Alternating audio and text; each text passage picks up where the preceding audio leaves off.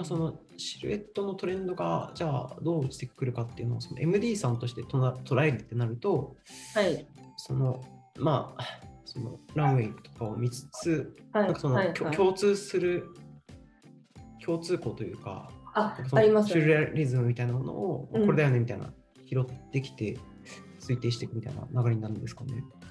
そうですね。で、プラス、日本のファッションマーケットってやっぱりちょっと特殊なので、その特殊っていうのはもちろん体型もありますし、あと、うんえっと、ウィメンズだとやっぱフェミニンなんですよね、はい。メインが。うんうんあのお欧米のファッション好きな人たちはモードが仮に、なんかモードだとしたら、まあ、モードって言ってもいろんなテイストがあるんですけど、はい。だとしたら日本のファッションマーケットだとやっぱりフェミニンがメインになるのでうんなんか極端にフェミニンから外れるルックを出してもはい。あの、まあ、普通の一般の方向けのブランドじゃ売れない。だからめちゃくちゃオーバーだからオーバーサイズのジャケットってここ数年流行ってるんですけど、はい。えっと、オーバーサイズのジャケットが売れるのはやっぱりまあなんかインスタグラマーが発信してるようなこうおしゃれって言われるようなセレクトショップうん。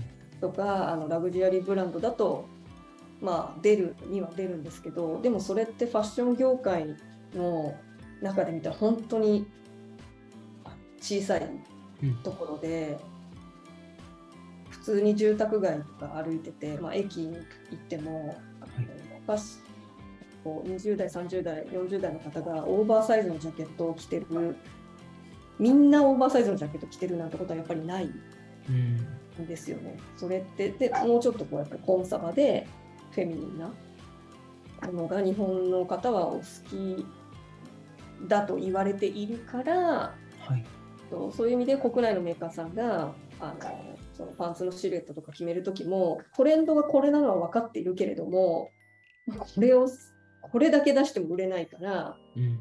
まあ、ちょっとこれはもう一型ぐらいにしてあとは、まあ、ちょっと去年までのものの色の焼き直しにしようとかそういうそういう、まあ、ちょっとしたディティールの変化とかっていうのはあるんじゃないかなと思いますけどね。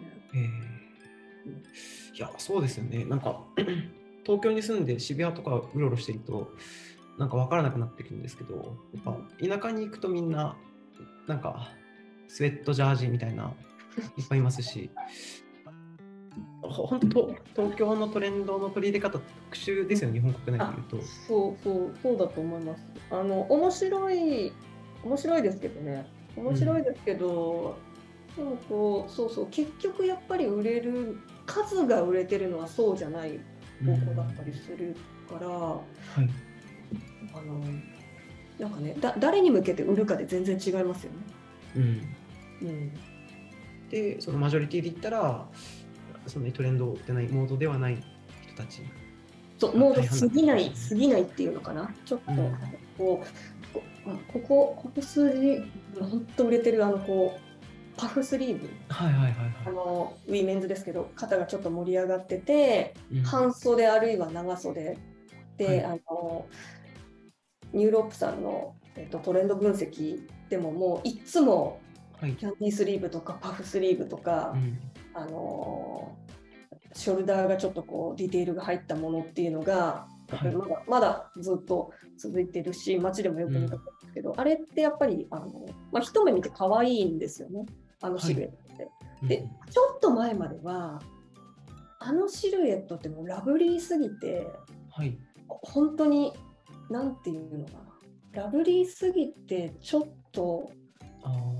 なんか恥ずかしいぐらいのことだったと思うんですけど、うんうんでもやっぱそれがもうそういうのもガラッと変わってきててあれぐらいのデフォルメ感が、あのなってるシャツとかでも下に黒いパンツを当ててモードに着るとかはい。着こなし方もあのすごく変わってきてるのではい。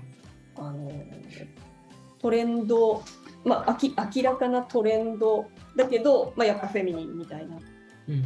代表例かなと。それ面白いですね。そっか。なんか、パフスリーブとか、ボリュームスリーブとか、うんちょっと前まではなんか、子供のお姫様のドレスみたいな、何考えてんのみたいなやり方をしたってことですね。えー、そうですね。でもそれはやっぱり国内のデザイナーさんがうまくはい。その辺を、えっと、ちょっと日本人の体験に程いい感じで落とし込んで、おうん込めてるからっていうのもあると思うんですよね。はい。むそのもっと前の海外スナップだと本当にぐわーってはい。なった。あこういうシャツどこで買うの？本当なんかパリってこういうおしゃれな人いるよね？みたいなんものだったのがもうちょっとうまく落とし込んではい。少し少し普通に着られるようになってるとか、うん。あとインスタグラマーさんがされてるブランドでもうもうまさにいやちょっとそういうすごい着にくそうなんだけどでもすごいあ可愛いよね？みたいなのを出されててバズってる方もいらっしゃるしうん。なんかそその辺のこうハードルが低くなったうん。あのデザインに対するハードルが結構低くなったなとは思います。うん。でもやっぱりフェミニンフェミニンだとは思います。なるほど。うん、えスタイル的には。ー、そのボリューム系に関しては結構骨格の隠せるとか、その体型カバーとかも含めて、なんかエクスキューズしやすいというか、なんか言い訳もセットにできるので、はいはいはい。広まりそうな気しますよね。そうですね。あの骨格診断とか人気ですもんね。はい。やったら、うん。なんか骨格的にこれが似合うから私はこれを着るのであるみたいなのがすごい説明しやすいですもんね。ええそうそうですよね。迷わなくて済むでしょうし、うん。お客様も。なんかまあまあ一個のきっかけですよね。割と積極的に服を選べるようになるきっかけうん。うんだなと思う。思ううん。それである程度絞られるにしても、その絞った中でも遊び、遊べる余地いくらでもうん多少ありますもんね。うん、そうですね。なんか色のチェンジとかディティールのチェンジとかでできると思うので。うん。なんか、それからはもう一個伺いたいのが、その、うんまあ明らかな、えートトレンドの系譜、コレクションとかから落ちてくるトレンドの系譜以外にも、結構トレンドに結びつく要素って今増えてるよなと思うんですけど、はいこの辺ってなんかどういったものがあるのか、はい伺ってはいみでしょうか。そうですよね。なんかそのやっぱりインスタグラムは言われて久しい。なんか今更言うほどのことでもないですけど、でもインスタグラムの影響は本当に大きくて、えただ、えっとインスインスタグラマーさんが、あのー本気で、えっとプライベートでですね、あの本気でプライベートでこれいいんです。なんかこれ私すごい好きでって言って着てる服ってどれぐらいあるのかなっていうのはちょっと思っていて。うん。あというのはあのステマとはい。区別がつかないものが結構あるうん。でそこそこめっちゃグレーゾーンだと思うんですけどはい。そこはね私もあのちょっと謎だなと思ってます。うん。うん、あの純粋にこれがいいって言ってバズってるものってどれだけあるのかなっていうはい。感じですよね。うんなんか分かりやすくあのメーカーさんがあの、まあ、例えばシーインとかもそうですけども、あのアンバサダーの方を設定してでえっ、とまあなんかこうこういう着こなしをしてもらってこういう感じこの秋はいいですよっていうおすすめはもう全然わかるっていうか、あのわかるんですけどそれでこう火がつくっていうのはすごくあのなんか見見ててわかるんですけどはい。そうじゃないものがどれだけあるのかなっていうのはちょっと知りたい感じではあるんですね。なんか何人かあの知り合いとも話してたんですけどはい。見当たらないねっていう話になっててん 見当たらないあのその著名なインスタグラマーの方はい。がきっかけで流行ったものってやっぱりあるんですよいくつか、はいはいはい。いくつかとかいくつもはい。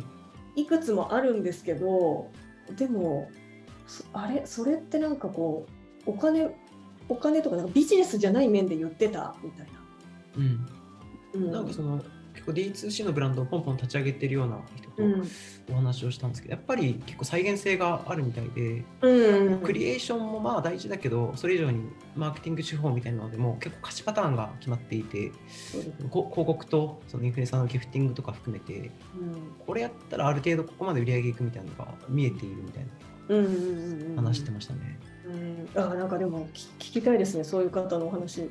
うん。うん、そうでしょうね。あの、すごい研究されてますもんね、分析されてるから。はい。うん、あとなんかその、まあ、一般的にウェブ広告って出稿量を増やすというか、あのリーチする相手を増やそうと思えば増やそうと思うほど、一件あたりの単価がちょっと高くなっていくんですよ、はい広告費用が。ええあのこここの辺で止めておくと、ええ収益分岐でいいぐらいに儲かるみたいなラインがあるので、はははは。あんまり大きくはできない、なんかめちゃくちゃ大きくはできないので、うん。あのどっちかっていうと、ブランドを増やす方向で成長しているうん。企業が今、その D2C ベンチャーって言われるええ、界隈では多いですね。ああ、なるほど。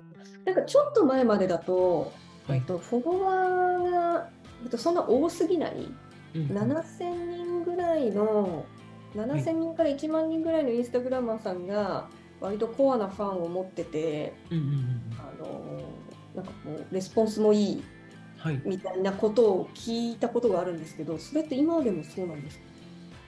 うん。なんか、えー僕も一時期そのインフルインフルエンサーさんにちょっと企業さんの広告をお願いするみたいな仕事をほ本当に半年ぐらいですけどやってた時期があってうん。でその時感じたのはやっぱりフォロワー数が多い人がやっぱ結果出すとは限らなくてそうですねなんかその、まあ、ちゃんとあのフォロワーとコミュニケーションしてるとかも大事なんですけど、一貫性のある人結果出すなと思って、お、なんか一貫性。はい、某 EC サイトでじゃあ、1人当たり3万円分そのクーポンを差し上げますと、はい勝手に買っもう好きに選んで買っていいので、うんまあそれを着て投稿してねっていうような、えーえお願いをしたところうん。その一番結果を出した人は3万円あるのになんか6000円ぐらいのタンクトップ1枚しか買わなかったみたいなほ方だったんですよね。でちゃんとその中かへらー自分がこれは欲しいないいなと思うようなアイテムを選んで。日々のもちろんその PR 表記もしつつ日々の、えーギフティングしてもらってましたみたいなことも書きつつうん日々の投稿に何回も結構コーディネートに差し込んで投稿してくれて、あでほ本気で使ってくれてるんですよね。その役立つアイテムとして使ってくれているので、あ。なるほど。あのまあ、見てる側も、確確かにこれは使い勝手いいよねって言って買うみたいな現象が起きてういて、ーん、そうかそうか。まあ、リアリティがあるってことですよね。はい。だからそのフォロワーが少ない方がうん。温度が高いっていうわけではないと思うんですけど、まあ、フォロうんうんうんフォロワーが少なくてもちゃんとコミュニケーションしてたりとか、うんそういうなんか、あの無理やりフォロワーを増やすみたいなことをせずに、うんどっちかというとコンテンツの一貫性とか、まあ、自分がいいと思うものだけを投稿することによって、あのうん信頼を得てるみたいなうーん。はなるあると思いますね。ほど。まあ、そっか。一貫性は、なるほどね。確かにうん。大事ですよね。はい、だからうん結構、うん本当にこれはその人によるので、なんかその、ええあんまり適当なこと言えないですけど、結構その男男性のフォロワーを増やすためにちょっと露出を高めているうん。方とかもいたりするじゃないですか。はいそういう人ははい当然、あのレディースの服をそのフォロワーに売れるわけではないので、うん。そうですよね。はいうん。無理やりフォロワーを増やしてるなっていうのは、うん。意外とその物を売るときにはワークしないとかはあるみたいですね。うん。そうかそうか。なんか見てる側も気づく感じになってきますよね。そういうの。うんなんか、まあ、だからそれが結果に反映されてる、売り上げに反映されてるのかもしれないですけど。はいうん。なるほど。なんか、これちょっと前なんですけど、結構いろんな女性にインタビューさせていただいた時があって、などうやって物を買うのかみたいな、なんかインスタで何を見てるのかみたいなインタビューをした時に、え結構その、まあ、有名なタレントさんをフォローして、インスタでよく見てると。えうん、が、別に買うわけではないっていうことを、何か話していて、なぜならその、見た目としてすごい綺麗だし可愛いしうん。見ていたいと思うけど自分にそれが合うわけじゃないので別に買うわけじゃないみたいなうん、していて、しっかり、しっかりされてますよね。はい、でコンテンツとしての美しさとかあの、うん。なんか眼福のために見るみたいなうん。用途と、あのうん。まあ、実際に自分に近いインフルエンサーをさんを、うん。まあ参考にするために見るのとでは全然目的も違っているので、うん、そうですよね。うんなんかそういう点で言うと、いや、その、なんか単にこう憧れとか、あの、その、み見てる分にはいいっていう、はい意味でフォローしてる人と、本当にファンでフォローしてる対象とはいある、ありますよね。で、その、うんまたこうファンでフォローしてる、まあつまあ、ファンですよね。で、ファンビジネスって今すごい大きいから、はいぱりまあファッションの方でもその、まあ、誰まあ、誰々が来たから買うっていうよりはそっちで売れてるのって服よりコスメの方が多いかもしれないんですけどあーはい。あのなんか誰々が韓流アイドルの誰かがアンバサダーやったから、うんうんもう完売したどこどこのあのリリップとかはい。あと、まあ、基礎化粧品もそうですよねそれは別に韓流アイドルじゃないんですけどなんかものすごいこうかなりお面白く解説されるはい。えっと、韓国コスメをすごく面白く解説される方がいてうんででもあのめっちゃ研究してるんですよやっぱり。そこはベースにあるんですけど、だからその方があのおすすめするコスメとかも本当なんかポップアップやると行列ができるんですよね。でその方に会いに商品を買いたいっていうよりは、まあ、商品も買ってくださるんですけどなんかその方に会いに行列ができるうん感じでであ握手して帰られたりっていう、あの私は結構びっくりしてあの、うんもうもはやアイアイドル並みというか別になんかそうアイドルの感じではないんですけれどもはい。もうインスタを通してそういうなんかレスポンスもすごく丁寧にされるからなんか親しみも含めて、なんかあなたに助けられましたみたいなのもコメントもあり、もうね本当にすごいファン醸成がされててそういう方のあのそういう方がやっぱりなんかちょっとこういうのいいと思うんだけどみたいなのはなんか聞くんだなっていうのはあのあ肌で感じましたよね。えーその辺も組み合わせなんでしょうね。あの、ね前、チョキチョキっていう雑誌があったじゃないですか。うんありすごく前。ですけど、ええあそこの読者モデルさんさんとはいちょっと話す機会があってうん、話聞いたんですけど、なんかやっぱ美容師さんの読者モデルさんとかは、お客さんがめっちゃ来てくるらしいんですよ。美容師うんにあ切られに来る。ただ、あのショップ店員さんの読者モデルさんとかだったら、会いには来るけど別に買ってくれないみたいな、あ 売り上げにつながらないみたいなー、面話をしていて白いよね。、あ、そうなんですね。はい、結構その組み合わせ大事なんだなっていうのをちょっと思いますへね。ファンファンには等しくなるんだけども、はいはい。消費までつながるスキームを作ってるかどうかみたいなうんうんうんうん。のは結構前からある問題なんだなとは。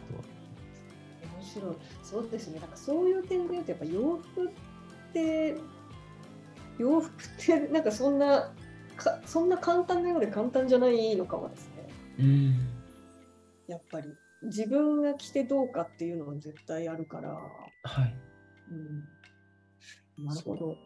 それあと買わないもありますよね。なんかやっぱコスメだったらそんなに値段も上がらないし、そう。会いに行ってじゃあ買うかってなると思うんですけど、うん。アパレルは別に会いに行っうんて、一応着てし写真撮ってインスタにアップしたら、うん。なんか仁義 を果たしたというか、うん。別に買わなくてもみたいなななってしまいがちな気がします、ね。うん会えてよかったですで終わるみたいな。そうですよね。そうそうそう。確かに。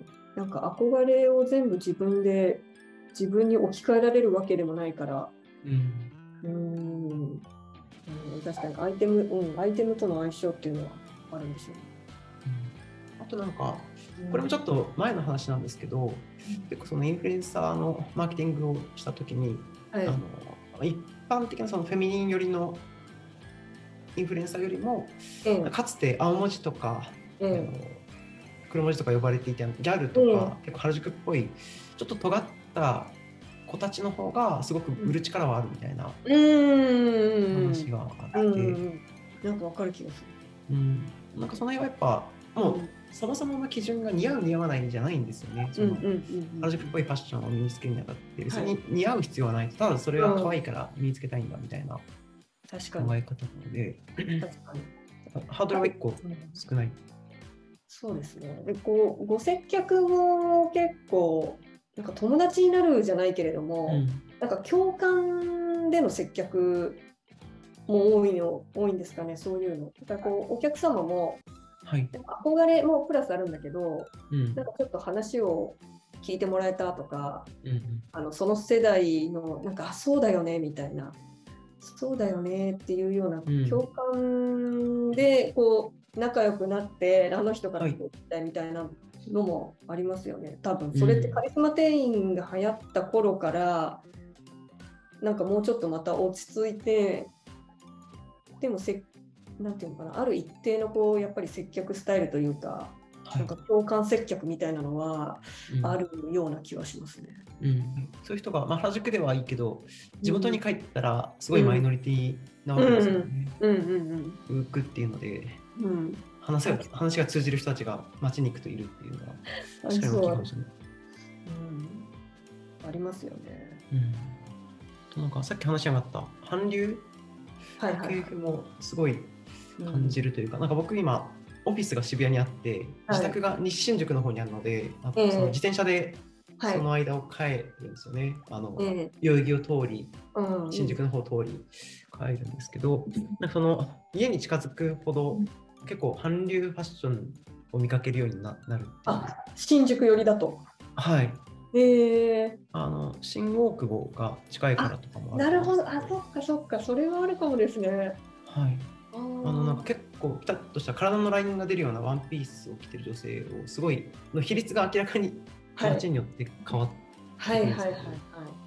あそれ絶対ありますよね。そう、韓流の影響、さっきのそのファンの話じゃないですけど、やっぱり韓流人気ももうファンじゃないですか、あれって。まあ、はい憧れももちろんあるんだけど、ファンだから、ファンって結構、もう、いとめもなく、あの、次、お金をつぎ込む。私の友達とかでも本当、うん。何何十万っていうライブ視聴はい、コロナの時にライブができないからうん、日本にも入れないし。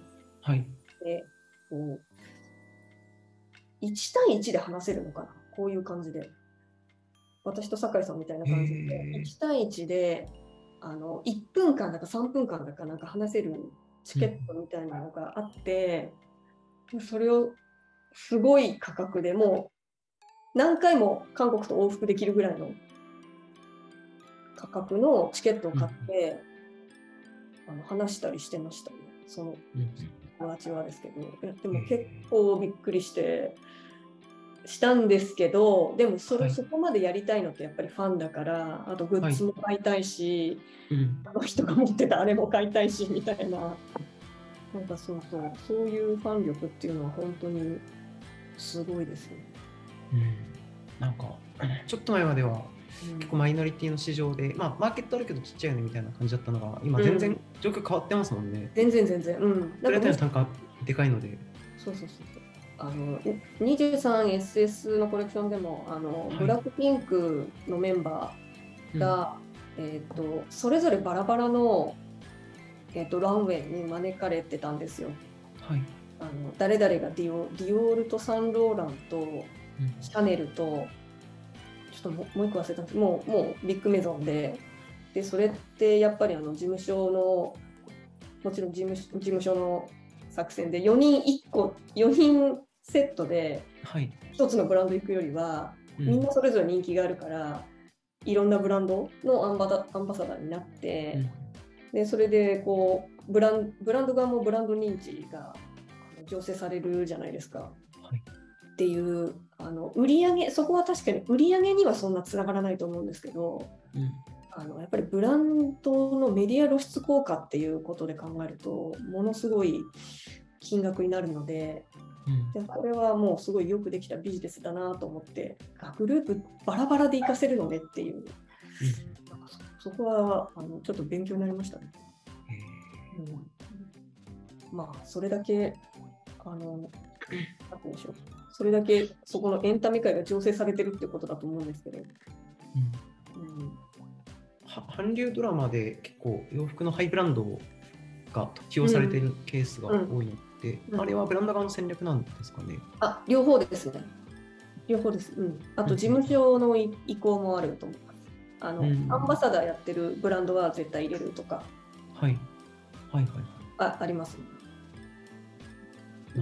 ブランドもちろんうん、日本以上にエグそうですもんね。事あ務所全然全側が。然、うん、もう全然比比じゃないと思いますそこはえブランド側の戦略でもあるしーはい事。務所側でもあるしあもちろんあの局局側番組側うん。でもある番組側はもういやあの何でもいいと思うんですけど、でも話題になる方がいいので。はい。うん、なるほどねまあブランドさんはもうそこの辺も織り込んでアンバサダーになってるというか、お金を出してるって感じですよね。うん、うん、そうですよ。あの、なんかベースは日本も一緒だと思いますけど、やっぱ規模感が違う感じですね。韓国。うんうんなんかそういういろんな接点の付き方ありますよ。韓流もそうですけど、最近結構漫画とかアニメコラボが目につくな。なんか田崎さんがはい。チェーンソーマンとコラボして、ええはいはいはいはいなん。かギザギザしたうん。ちょっとアクセサリーを作っていたりとか、うん。バーバリーさんがあのブルーピリオドとコラボして漫画作ってたりとか。あれ、読んだことないんですけど、面白いんですか、ブルーピリオドって。ブルーピリオド自体は面白いですよ。あ、そうなんですね。はい。そうですね。あの東京芸大をあ主人公が目指すみたいなうん。ストーリーになっていて、うんで結構、なんでしょうね。あの業業界アート業界の人とかに話しても、割とリアルだっていうえ声をえ聞くぐらい、ええそうなんか正確性を求めてデッサンをしした先に結構なんかコンセプチュアルなものをそこに突っ込んでいかないといけないで、はい。はい。で結構その 気をてらったようなうん。作品を作っ作ったキャラクターが突然出てきて、うん。なんかその人がその先生からえ全然気持ちが入ってないでしょみたいなうん。批判を受けてへこむみたいな。でも、うん。じゃあどうしたらいいんだみたいな結構葛藤するっていうありそう、ありそう。でなんか本当にうんなんだろう美大とか入ると結構みんなそういう状況になってるんですけどうん。どうやって表現したらいいんだみたいなの分かんなくなって鬱に、うん。半分鬱になるみたいなうん。俺も結構ちゃんと描いていてえー、左利きいうので結成分とかああはいはいはいもうそういう感じでしたよね。そうですねおあれもなんかすごいて天才の天才でクリエーションができる人とまあ、そうじゃないけど結構リズムというか経験を積み上げていくことによってあの、うん。クリエーションのレベルを上げていく主人公組と対比でなんか普通の人でもここまでいけるみたいななんか、うん。でもあそこには届かないみたいな葛藤もありつつみたいななんか話ですよね。そうですね。あの代理店の話クリエイティブディレクターの感じとかなんかよくよく描かれてうん。るよね。そうですね。あの辺もやっぱ広告代理店の友達とかに話してもやっぱ結構リアリティあるわみたいなうん、聞きますね。そうですよね。そうそうそうはなんかあれにも、あの漫画にも、あのファッションブランド、森花江っぽいブランド出てきてましたよね。森花江とは言ってなかったけど。あなんかニューヨークそこまで読んでないかもしれないです。本当ですか？なんかはいニューヨークに、あのちょっとその天才肌の彼女が行った時にお世話になった人がファッションデザイナーで、なんかもう大御所のファッションデザイナーではい。若返りを図りたいから、うんうんなんかその子をモデルにするみたいな。あうん、いやあの私は森花江かなとか思いながら見てたんです。あはい。なんかベベースをあのちょっと現実のベースを結構盛り込んだすごいよくできた作品だなと思って。うんうんうんそうなんですよね。なんかそういうコンテンツ、漫画とかアニメとか、ネットフリックスとか出てきたので、うん結構メジャー化しましたよね。で、影響力がすごい強くなってるなっていう気は。そうですよね。なんかだってロエベでトトロのうん。そうとあれロそうロロエベでトトロ出してしああとステラ・マッカートニーで 23SS ですけどあの奈良義朝さんのはい。作品が使われてたんですようんうん。今回の最新のコレクションで。で発売は12月もうすぐかな。12月と伺ったんですが、もうなんかな奈良さんの絵が全面にプリントされてて。えー。そうそう。でも結構突然な感じでしたけど、まああのでもステラ・マッカートニーの中での文脈には載ってるんだ載ってるんだろうと思うんですけど割と既成概念を壊したショーみたいな感じで、あの初めて屋内じゃなくて屋外でやってたんですよ。はい。パリのポンピドゥセンターの前で前の広場でうんあのそうランウェイのあのシートを敷いてちょっと既成概念を壊すみたいな感じのショーだったんですけど割と服はシンプルというかデザインはあのジャケットなんかちゃんとなんかテーラードのジャケットにみたいなうん感じだったんですけど、その中にそうそうそう奈良さんの絵があってでもメッセージでなんかそういうちょっとこう新しい世界へ的なメッセージもあったと思いますね。うんでもそういうやっぱ一環ですよね。一個コンセプトがある中の一個の表現。はい。うん、でしたけどね。まあアニメとかアートとかはい。なんかちょっとこう本当他業界とのコラボっていうのはあの面白いところですよね。うん。しかもある程度面も取れるっていう。そうそうそうそう。あの、イラストレーターのタミムーンさんとかも結構うん、あっちこっちでされて。る。出していらして、今、うんちょっとパッとで、インスタでフォロワーが何十万とか何百万みたいなイラストレーターさんが結構ゴロゴロいらっしゃるので、はいはいはい。そことコラボするだけで面が取れるみたいな考え方も、うんうんうんうん。そうあり。あるうん。やっぱりなんかこう普段普段こう考えてらっしゃるようなことメーカーさんたちで考えてらっしゃるようなことが、あパパリとかミラノとか、もう本当にファッションの本場の人たちのど真ん中でやってる人たちとあのもうすごいリンクする部分って結構あると思うんですよね。うんだからそういうところってあのトレンドだからそれを持ってくるっていうよりははい。同じまあ同じ思考というかうんあの同じなんかこう表現とか思考とかあの目指すところみたいなのがあってあのややっぱりじゃあこれだよねっていう感じでうんあの取り入れるのとは全然あの違うと思うんですよ最最後の出来上がりが。だからあのメーカーさんでこっちで作る時もうん作って売られる時もそこが伝わる感じだといいなとは小売りの MD をやってた時も思っていてはい。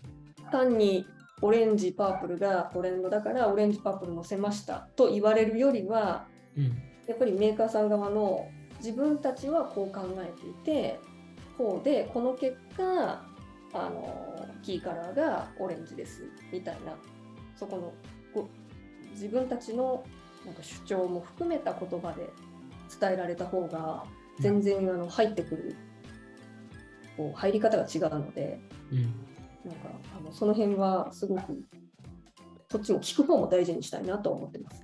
うんなるほど。確かにその辺のインテグレーションすごい大事です。なんか、さっきのちょっと話戻ります。イラストレーターさんのイラスト、まあうん T シャツに載っけますみたいなのが結構増えてますけど、うんやっぱ載っけただけだよねっていうプロダクトがすごく多くて、うんなんかそこに思想は別に感じなかったりするんですよね。もちろんファンは買うんだけど、うん高くもないし。うんけど、なんかそこはなんかインテグレーションを頑張ってほしいというか、やっぱ、うん。イラストレーターさんも考えてることがあって、ブランド側ももちろん考えてることがあって、うんそこの共通項からちゃんと落とし込むみたいな。ところまでやったら、うん。すごいいいと思うんですよね。結局それ、あのイラストレーターさんのイラストだと、イラストレーターさんのファンしかぐらいしか買わないと思うん。です。ブランドのファンとかあんま買わなかったりすると思うので、うんうんうん。そうですね。それで言うと、はい、ロエベとかはそこをちゃんとやってるから、なんかもともとのファンも買うし、そうだと思う。新しいファンも開拓できるしみたいな感じなんでしょうけど。うん、そうですね。あの社外活動でもアートを応援するとか、はい。あのすごく精力的に活動されてるので、ブランドが、うんうん。あのそういうのがこう消費者にも伝わってきますし、うん。あのいいと思います。ね、やっぱ消費者も、で、さっき坂井さんもおっしゃってますけど、やっぱりもうインスタが本当にトレンドを知るはい。いいツールになっているので、うん。そこでもうメディアが、大きいメディアがボンと言わなくても、もうその手前で知ってることって結構あると思うんですよ。うん。下手をすれば、あの小売店の販売の方よりお客様の方がよく知ってることっていうのもすごくあって、うん。あだからこそメーカーさん、ブランドさんが作った商品を売る小売側としては、あのそこのストーリーをうん。伝えちゃんとこう把握する把握してかつ伝えていかないと本当にあの EC と変わらなくなっちゃうと思うので、はい。まあリアル店舗の話が最初の方に出ましたけどそういうこう空間作り館として小売店としてどういうことをやりたいのかプラス、えーと、この商品を扱ってる理由はこういうことだからっていうのをもちろん全部は難しいと思うんですけれども、なん。かできるだけ、えっと、インプットして伝えられる方が価値は上がりますよね。うん、それにしてもなんかこう前半におっしゃってたようなカタログというかその4.5ヶ月かけて作るような練り込まれたカタログがあると、ストーリーとして一貫性もあるしあ、なんかコミュニケーションにもなるし。うんうんそうそうですね。うん、打ち出しは打ち出しはしやすいと思います。なんか今でもそういうの作られてるところあるあるのかな,、まあ、なあんまりないのかもしれないですけど、別にカタログを作らなかったとしても、はい、やっぱりそそこのこう軸は持っておくというか、うん、あのだから会社も一緒ですよね。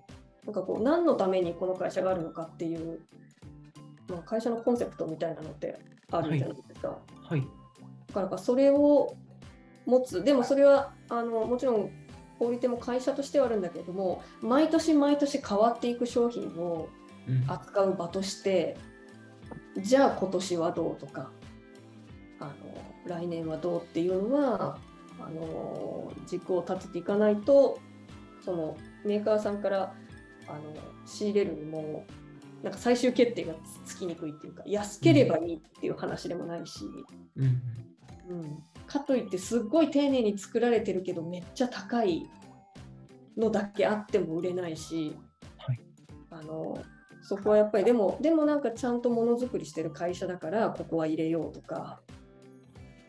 なんか今のムードに即したような、うん、あのムードっていうのはお客様が求めている。あのムードも考えつつの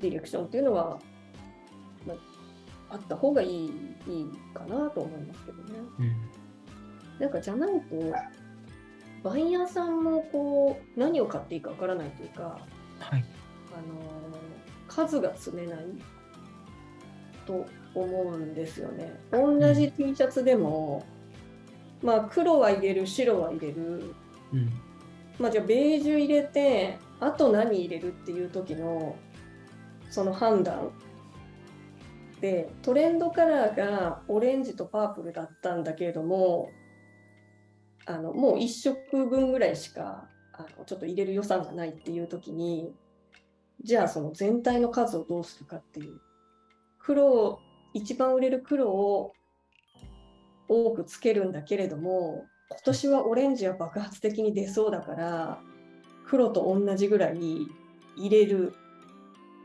かどうか、うん、とかそこそういう迷いってやっぱりそのオレンジとパープルを見てるだけでは全く分からず今までの売れ筋とか売れ筋のデータとか、うん、あのバイヤーさんが実際こう今まで見てきたお客様の特徴とかあとはひいてはやっぱり世の中のムードでここ最近ずっとパープル続いてるから、うちのお店は新しいもの好きなお客さんが多いからパープルはもういいからオレンジにしてとか。うんなんかそうそういうのをこう過去のディレクションとかデータから、はい、あの紐解いて勝負に出るというか,、うん、なんか数を積むみたいなところはあの、まあ、あるのかなと思いますけどね。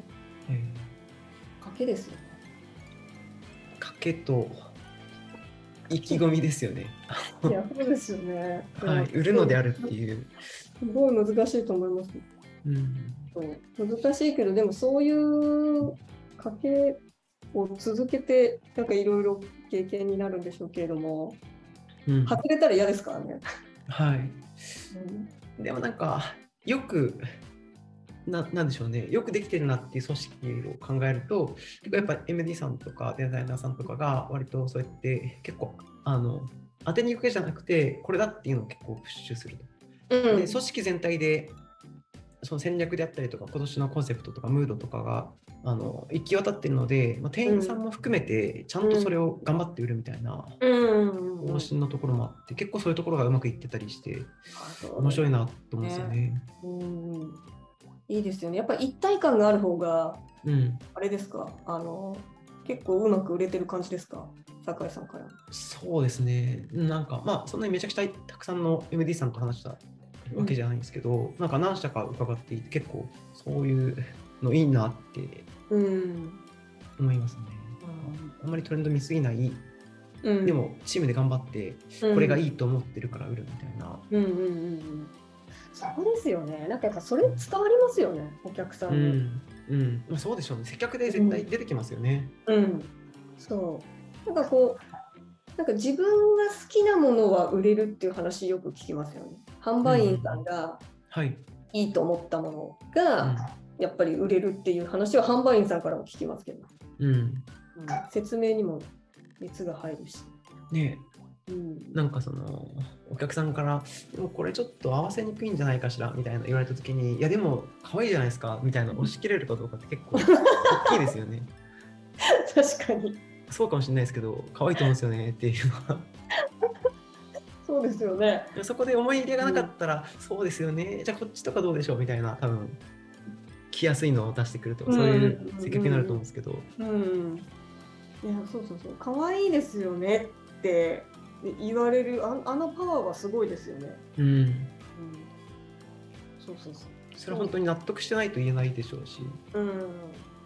次々とその可愛いこれいいですよねと思思う商品がなんかどんどんあればいいなって販売員さんは思ってるでしょうしうん。メーカーさんはメーカーさんでもちろんあのそういうのを目指して作られてるでしょうしはい。なんかねあの結局人が関わるからうん。そのいろんな関わってるいろんなところで関わってる人たちのこう思惑が割と一緒になるっていうのは確かに大きい力かもしれないですよね。うん。うんお互いに通じたみたいなはい。お店に行きたくなりました。ちょっとちょっと行ってなかったから、お店行ってみようかな。もう接客の良し悪しを見るのも含めて、ちょっと楽しいですよね。うん、そうですよね。はい、じゃあちょっとまとめに入ってもはいいいですかね。はい、お願いします。はい。えーっと、なんか僕は今、ビジネス領域というか、スタートアップの領域にいるので、そこでファッションをかけるテクノロジーの仕事をしてますみたいな言ったときに、結構、でもファッションよくわかんないんですよねっていう人結構やっぱ多くて、なんかビジネス界隈って特になんかスティーブ・ジョブズさんが提唱したようないつも同じ服を着ることによって脳の容量を節約するみたいな考え方がいまだに結構そういう考え方をする人が多くて同じアイテム着てますとか。なんかトレンドの作為性に乗っかるのが不本意であるみたいな考え方をしてる人が結構多くてあれってなんか業界の陰謀でしょみたいな考え方をしてる人が結構多いんですよね。えー、えーまあそういう側面がなくはないと思うんですうん、けど、まあ、なくはないけど。うんはい。岡村さんがおっしゃったように、なんかトレンドカラーがあって、それに基づいて、その生地屋さん、糸屋さんが徹底的に研究して、いい発色の布ができました。で、それをすごくうまく料理して、最終的なプロダクトになったものが流通しているので、本当に物としていいし、うん企業努力も詰まってもいるので、そうですしね、はい。なんかそういったトレンドがあるからこそ、じゃあこれをじゃあ1500枚発注しますみたいな判断ができて、単価を抑えられるみたいなところもあると思うので、なんか乗っかっても、まあ、必ずしも損しないというか、うん。なんか全然踊らされてる感じでもないよなって個人的には思うんですけど、うん。なんかそういう考え方をする人結構いて、え。うん、ーそっか。ねスティーブ・ジョブズのシャツも一世に焼きでしたからね、えそうですね。うん、あの一世さんの努力は本当にすごいと思いますよ。あの開発技術は、うん。そうでもそそういうことだと思います、はい。うん。機能性と着てるのを意識しないでいいような立体的な作りとか、そその辺も含めてですよね。そうですね。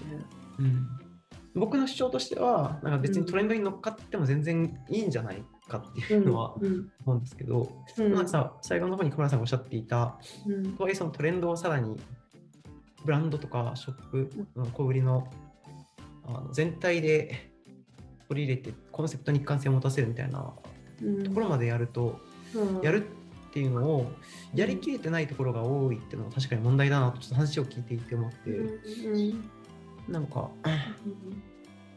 あの IT とかそのスタートアップの人たちを考えを変えた方がいいし、ブランドショップやショッパー、ブランドショップでもっと頑張る余地はあるんだなってちょっと今日聞いて思ったです。そうですね。あのこの私たちが着てる服が今はいここに来るまでに、あのやっぱり他の業界も一緒ですけどありとあらゆる人が関わってものすごい開発努力があって、失敗作もあってはい。ここまで来てるわけなんですよね。うん。でっていうのを忘れるくらいのはい。華やかさと軽やかさが、多分ファッションにはあるうん。と思うんですよ。いやはいその華やかさと軽やかさのところだけにフォーカスしちゃうと、あのーもったいないなぁとうん私は思っていて、でそういうさっきおっしゃったようなあの表表面下でのものづくりっていうことはすごく面白いですし、はい。うん、なんかあとやっぱ時代もかそうトレンド流行とはいうもののやっぱり時代を含んでいる何かしら時代を含んでいてトレンドになってるというふうに考えるとうん。結構面白いんですよね。でまあそれとは別にあのいいんですよ別にトレンドなんか意識しなくてもものづくりとして。ただあのじご自分たちの自分たちのブランドとかものづくりで何をしたいかっていうのが明確にあってそれが伝えられるんだったらあのトレンドをなんか意識しなくてもすごく強いブランドになるとは思っていますのででそこがまたどこかのタイミングでトレンドと合致する時もねあると思うんですよ。はい。形とか色とか考え方とか,、あのだからそういうのを俯瞰してあの後で気づいてちょっとああのこれは面白いなって思うこともありますしなんかそういう意味でファッション業界みたいなことを見ていくと、うんファッション業界および商品を見ていくとあのもっと全然違ったもう少しなんかこう自分がやってることと近いうん。あの感じも持つのかもしれないとはうん思う。確かになんかビジネス的な視点だけでも学ぶこといっぱいありますね。うんうん組織づくりとかもそうですし。あそうですね。うん。インフルエンサーの使い方とか、はい。うん、あと打ち出し方とかそうそうですね。うんありますよね。まあ、で結局やっぱり人が着るものなので、はい。うん、人が作って人が着るものっていうのがあのあるんですけどでも IT とかスタートアップも結局人が作って最後は人が使うためはい。ものを作ってるっていうことは一緒だと思うので。うん。あのなんかそのその視点に立ったあの全然スタンスの違いみたいなのが、ううんん、ちょっと私も逆にあの IT の業界あのすごく興味があるんですけど、はい。うん、ちょっとももうちょっとなんか突っ込んでみてみようかなという感じはしました。高井さん。はい。うんありがとうございます。ちょっと僕もそういうファッションに関関してネガティブなことを言われたら、そうやって詰めるようにします。まあそうですね、そはい。う。うん、そうか。結局、結局ものづくりなので。ありがとうございます。ちょっと今日はいろいろと伺いできて、僕もすごく勉強になりました。いやいや、私もなんかちょっと話がいろいろでしたけど、はい。楽しかったです。ありがとうございます。じゃあまた、なんか、はいはい、いつかぜひ違うテーマでもご出演いただければと。あ、そうですね。なんかもうちょっとこう狭いテーマ、うんうんうん。私も、うん、お話できることがあったらぜひ話したい、はい。高井さんと。はい、な今日だけでもなんかここ掘ったらすごい掘れそうだなってテーマいくつかあったのでまた伺えると嬉しいです。はい今日は、はいはい、お忙しいところありがとうございました。とんでもないです。こちらこそありがとうございました。